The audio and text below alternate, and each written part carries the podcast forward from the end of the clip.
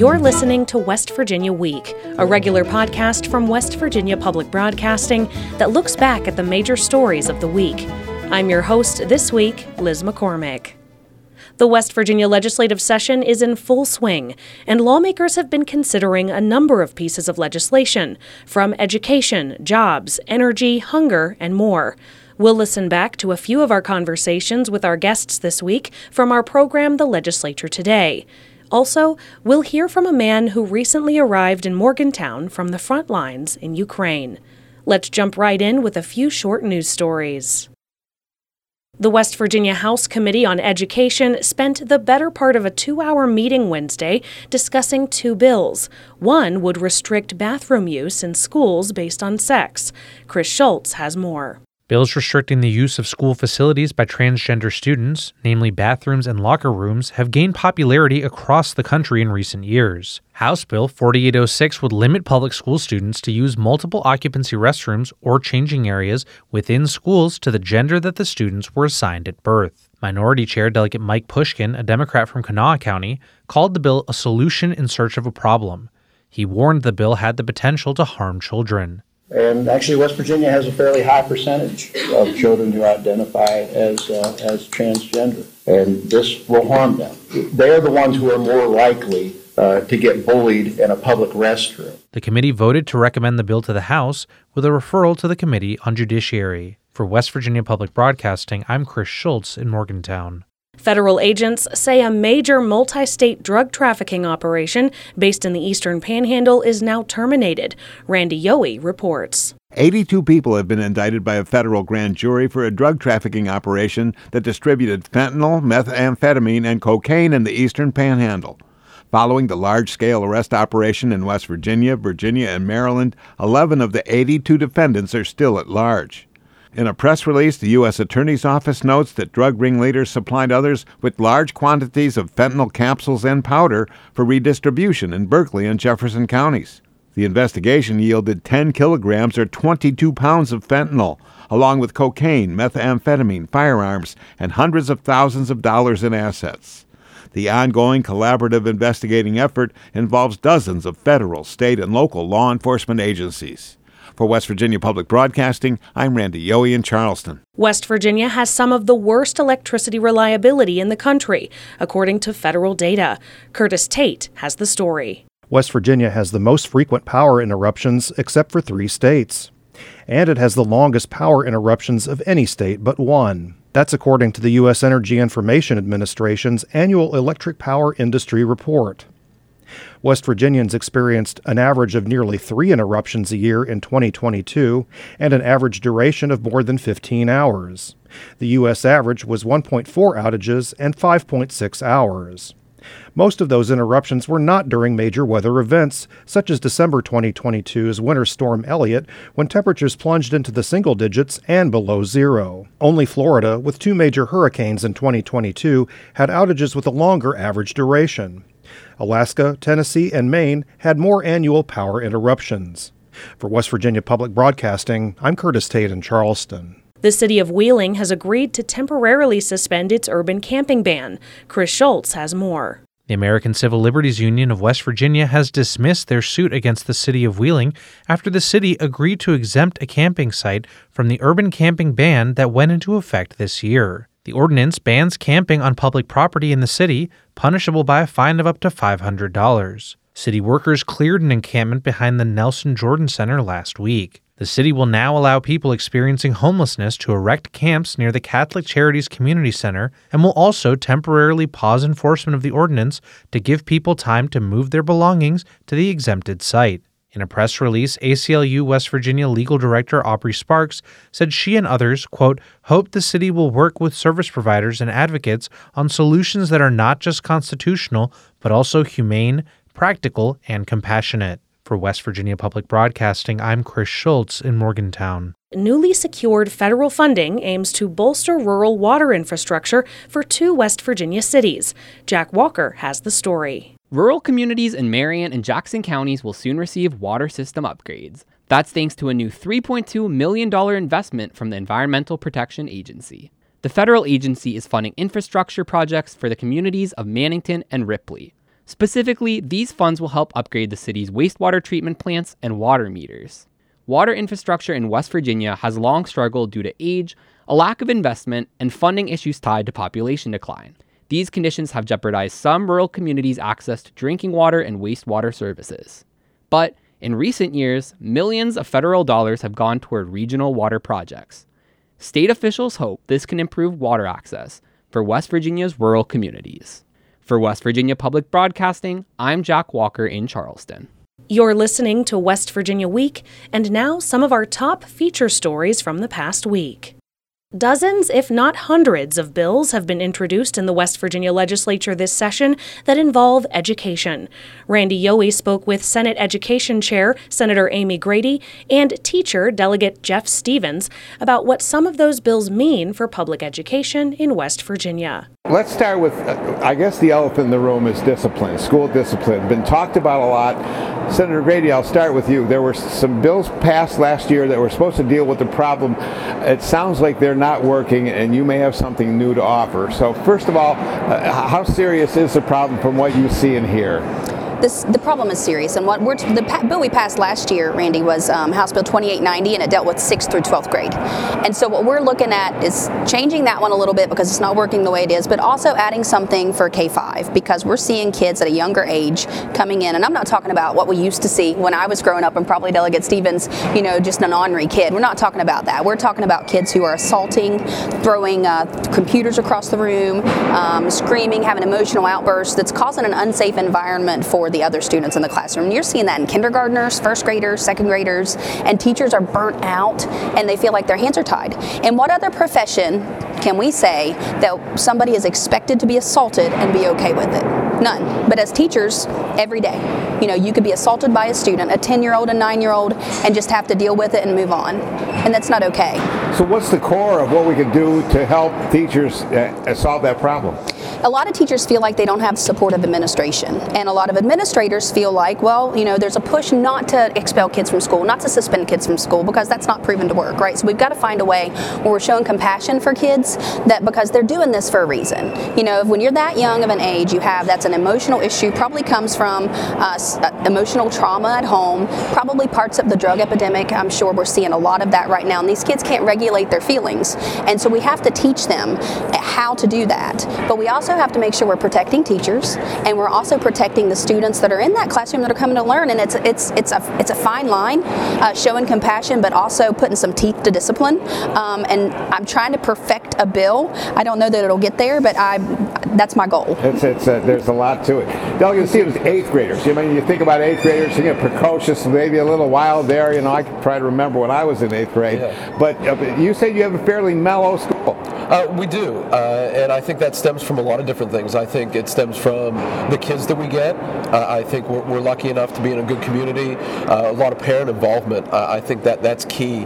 And you know, I know throughout the state with you know, with our single parent homes and maybe kids that don't go home to a regular home on a regular basis, they need a support program because, like Senator Grady said, if this is starting at like kindergarten or first grade, that is not something that they want to do. That's something that either they see on a regular basis, or that's all they know. And I think maybe starting with like behavior analysis and getting to the root of the problem, because I think a kindergartner or first grader doesn't want to promote violence. That's not what they're trying to do, but that's what they see. And I think it starts there at the younger ages. I know that you said they had something for 6th to 12th grade, but sometimes once they get to 6th grade, it's really tough to break some of those habits and some of those things that they do. I think in starting at the younger age, I think that's great and something that we should do. But you know, as far as expulsion or as far as, you know, out of school suspensions, sometimes that's good, but sometimes that's putting them back in an environment that's where they're learning those things. So we have to come up with an idea or a plan to say we're going to provide support for these kids, because that's what we're there for. I mean, that's, you know, now we're educating kids, but we have to be there to support them as well. And I think that's something we need to look at. So let's go back to the challenge of crafting the bill. Challenge, I think, is probably the operative word. Who are you listening to? Who are you talking to? Who do you have involved? Oh, Randy, I've been listening and talking to lots of people. I'm starting with teachers, number one, because the same as Delegate Stevens here. My school, we don't have a lot of discipline problems because we're a very small rural school, same reasons. But I'm listening to other teachers who, I've talked to teachers that have been teaching for 25 plus years and they're ready to quit. And it's because of the discipline.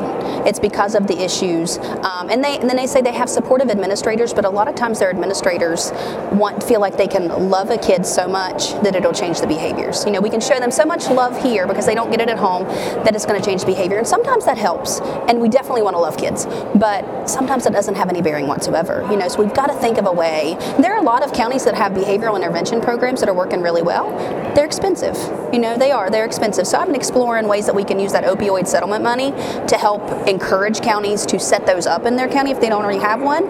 Because even though they're expensive to operate, think about the amount of money you're saving in the long run on that student, especially when they become an adult and they still have these problems. So that those programs can teach them how to basically rehabilitate them, you know, teach them how to control their emotions, teach them what they need to know, and so they can operate well in a regular classroom. That was Senate Education Chair Senator Amy Grady and Delegate Jeff Stevens speaking with Randy Yohe on the Legislature Today. To hear the rest of this interview, visit our website, wvpublic.org, and tune into the Legislature Today every weeknight at 6. Tuesday was Facing Hunger Day at the Capitol. Both major food banks in the state were joined by local food pantries to promote legislative priorities. According to the USDA, more than 1 in 4 children are food insecure in the United States. In West Virginia and Kentucky, at least 78,800 seniors are living in poverty. To continue this discussion, Brianna Heaney invited Cindy Kirkhart, the Chief Executive Officer of the Facing Hunger Food Bank, and Senator Mike Woelfel, the Senate Minority Leader from Cabell County, to help us better understand the scope of the problem. What are some actions that the legislature is doing and could do to address child hunger? Well, Bri, such an important topic. And I know the Senator has been long supporting our hunger relief efforts at Facing Hunger. In our service area, 1 in 4 children suffer from hunger. We're serving 5,000 children a week with backpacks throughout our 12-county service area. So I think we're all committed to how can we gather resources to lift everyone out of poverty, the families and then the children. But we understand that in order to really overcome multi-generational poverty, we've got to feed our kids and let them get an education. So the legislature, since 2018, really, has focused on child hunger through supporting backpack programming and funds through the Department of Education, and certainly supporting the food banks so that we can take those resources and attack as many kids as we can and resolve hunger for them. Coming out of the Senate, coming out of the legislature, what are some actions that are being taken to address child hunger in the state? Well, I happen to be from Huntington also, and where I live, there are food options through churches and community organizations, teachers. Our kids are in pretty good shape, but as a state, we're 34% higher. We have a higher rate of childhood hunger than the rest of the country. And sadly, in many counties, the options for example, summer feeding are not available. So I have a bill that I ran through the Senate last year and wrote again this year, which would require each Board of Education to assess what hunger needs are being met or not being met in their county. It doesn't cost anything. It doesn't require them to feed children. But until we assess what's out there and what counties or areas are deficient, we can't really attack the problem. Sadly, last session, nobody in the House bothered to take that bill up. It just died. It was never even considered. So same bill went over there the very first day of this session, ideal language. And I'm hopeful that the House of Delegates will see childhood hunger as a priority and make sure that we take this step toward ensuring that all kids in our state have something to eat. I'll ask you, Sydney, what are some of the headwinds to addressing child hunger in the state? Well, I will tell you, in spite of our best efforts, we are blessed with kids that are very bright And if they have an idea about where they can get food, where they can get resources, they're going to go to those. If they have to ride a four-wheeler there, if they have to hitchhike there. So I think it's really important that we meet these kids where they are. So to the senator's point, really finding out what are the barriers. You know, if people have to travel 15 miles in to a local school that may have summer feeding, we're asking them to make a really hard decision about, do I use that fuel for this, you know, or do I take care of the rest of my family? So I think that the efforts of the senator and certainly the legislature to let's get food to kids regardless of what it takes. Let's assess the landscape, because West Virginia clearly has transportation challenges. So let's meet those kids who need us to act on their behalf and figure out how to get there. We also have a fair number of what I'll call food deserts in the state. We have places where there's not a grocery store readily available to people. And again, with the opioid tsunami that our state is facing, child poverty is at an all-time high. Our child poverty rate in this state is 25% and rising. So the least we can do as a government, as a legislature, as a state, is to put nutrition in the bodies of those children. We have done some things in the past, but there's still so many places that I will consider a food desert where children just aren't able to secure the nutrition, and it's not being provided by their extended family or whoever may be supervising them during those summer months, sadly. That was Cindy Kirkhart from the Facing Hunger Food Bank and Senator Mike Woelfel speaking with Brianna Heaney on the Legislature Today.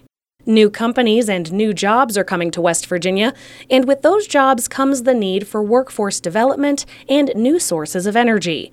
On the Legislature Today, Curtis Tate spoke with Bill Bissett, the president of the West Virginia Manufacturers Association, and Dan Conant, founder and CEO of Solar Holler, about these issues. Explain a little bit about what your specific needs are in terms of workforce.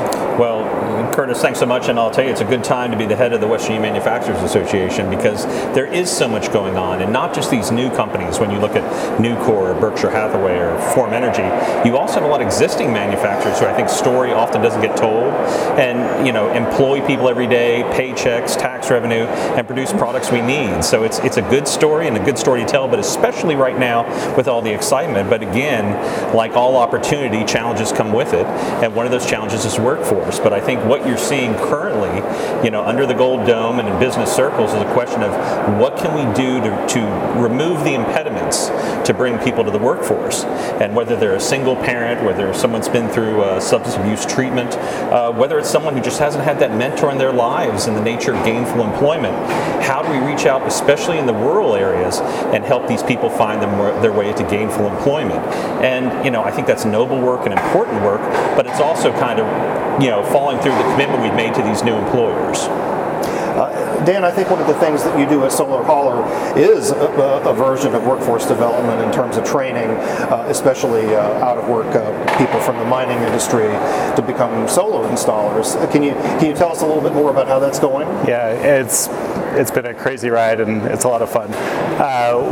This past year, we launched an apprenticeship program with Wayne County Schools, where we're working with seniors at Wayne High School and Spring Valley High School who are going through their trade program, learning electrical, drafting, you know, construction 4 days a week. 1 day a week they're learning on the job with us as paid members of our crews, and you know, that's a really important fork in someone's life, the end of high school, when you can either move away from West Virginia and move out to Columbus or Pittsburgh, or you know, just move out of state, or if you're given the opportunity to stay close to home. So that's the area we've really chosen to focus on in the past year, is how do we keep graduating seniors at home, close to family, and give them an entry into the workforce. It's been incredible so far. We've had 10 folks go through our apprenticeship program in the past year, and out of those 8 are staying in state and signing on full-time with us to remain after high school. So, small numbers, but really meaningful for a company of 100 folks, too, that's trying to grow rapidly. Well, I'm glad you mentioned Wayne County because not too long ago, the school system there entered into a power purchase agreement that involves solar, and I would imagine it creates some jobs. Could you say a little bit more about what's happening there? We're really excited for this deal with Wayne County Schools. 2 years ago, the legislature legalized power purchase agreements, which gives businesses and nonprofits and municipalities the opportunity to buy power from a solar system without having to worry about the upfront costs, without having to worry about the maintenance. And so we won a bid to install solar on every single school in Wayne County, all 18 available rooftops. And Solar Holler is going to be paying for the full upfront investment, which is about $14 million. And we're going to be selling the electricity to the schools. We're going to be able to reduce their annual bills enough to pay for 3 teachers forever. It's $150,000 a year in savings between the cost of the solar and what they would have been paying AEP for that same amount of power. And in the process, we're going to be able to give all of our trainees, apprentices coming out of the Wayne County Schools chance to learn on the job on their own school as they're helping to solarize their own high school and elementary school. Bill, I think one important issue for manufacturers is the cost of energy. Mm-hmm. What is your position in terms of what the state needs to do to make energy more affordable for manufacturers, and what's the ideal way to achieve that? I think what you're looking at right now is a real time of change, I think, in West Virginia. I think, as it's often said, we're always going to be an energy state, but the nature of that's going to change. When you look at the, removing the nuclear moratorium, whether you look at, the development of Solar Holler, what Dan's doing, whether you look at the new companies coming in, viewing electricity different, but I would say we're all focused on the cost of everything, including electricity. But one of the things I hope to do with the manufacturers is reconnect us with the means of production, and by that I mean we don't know where our food comes from, we don't know where products are from, we don't know where electricity comes from. But the more I hope we can inform that discussion, and I know I'm kind of, cracking a joke here, depoliticize the nature of energy policy, we can actually get to, what is the cost, what's the reliability, what's the scope of that production, and have real substantive discussions about it, especially when we look 10, 20, 30 years in the future. That was Bill Bissett and Dan Conant speaking with Curtis Tate. For our final story in this episode, we step away from the State House in Charleston and take a trip to Morgantown. In February 2022, Russia invaded Ukraine, sparking a new wave of fighting in a conflict that stretches back at least a decade. As that fighting enters its 3rd year, a small community of Ukrainians formed around West Virginia University recently came together to honor one of the war's frontline veterans. Chris Schultz has the story. On a recent Friday night, a small gathering of about 5 families got together in the community center of an apartment complex in Morgantown. Young women wear flower crowns with ribbons cascading off of them.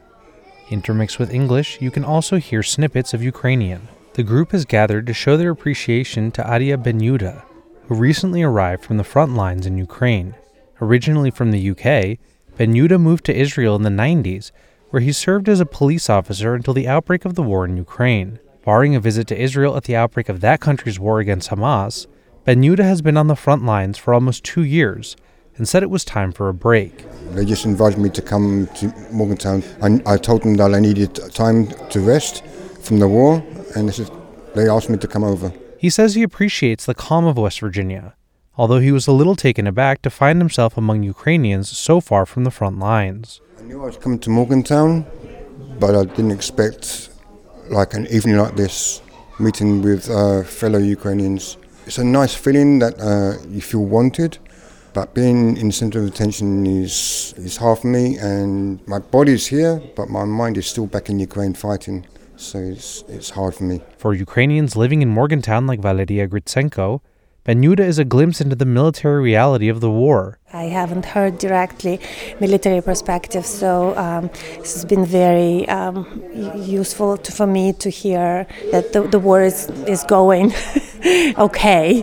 It's not easy, it's very tough and it's very difficult, and there are still problems with weapon supplies, but morale is high and everyone is determined to win.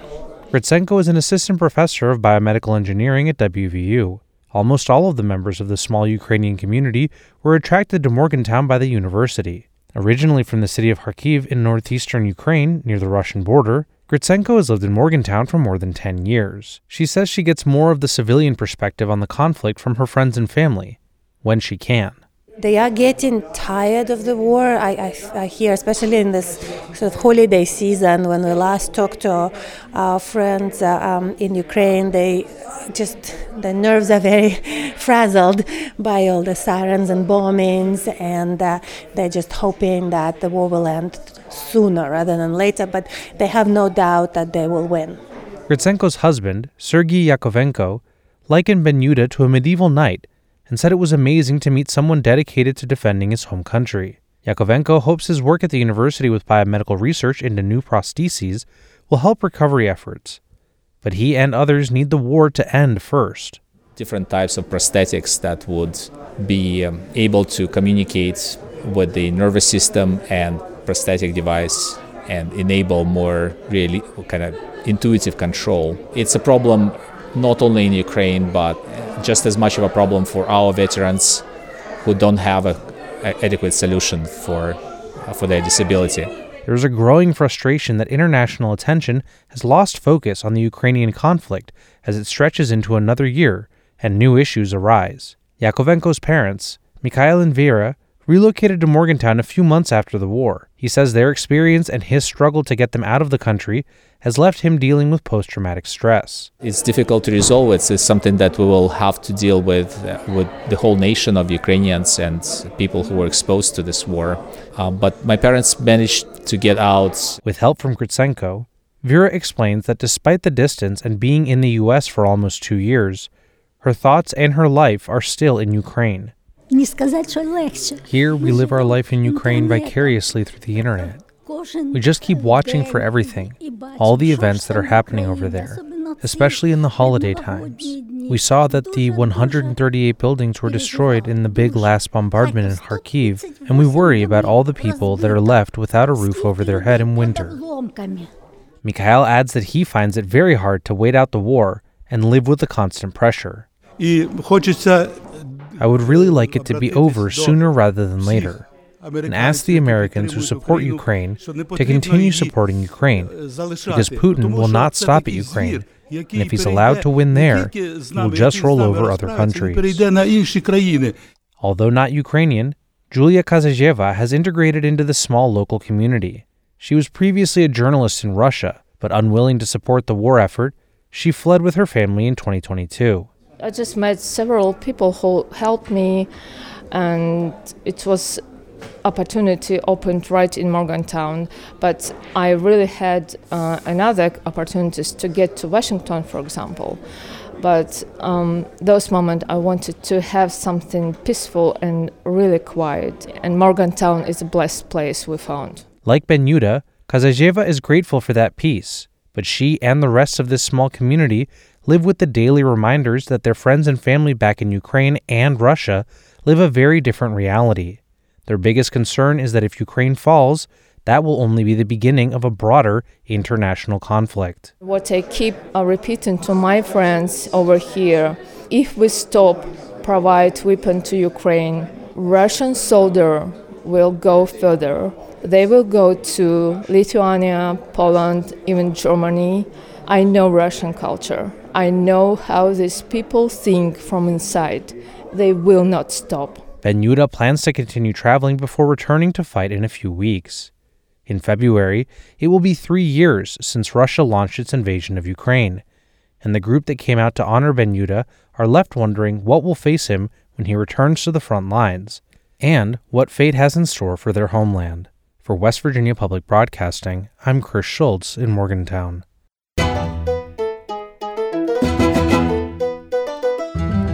That's it for West Virginia Week. Thanks for joining us, and we'll see you back here next week. As always, you can see these stories and more at wvpublic.org. I'm Liz McCormick.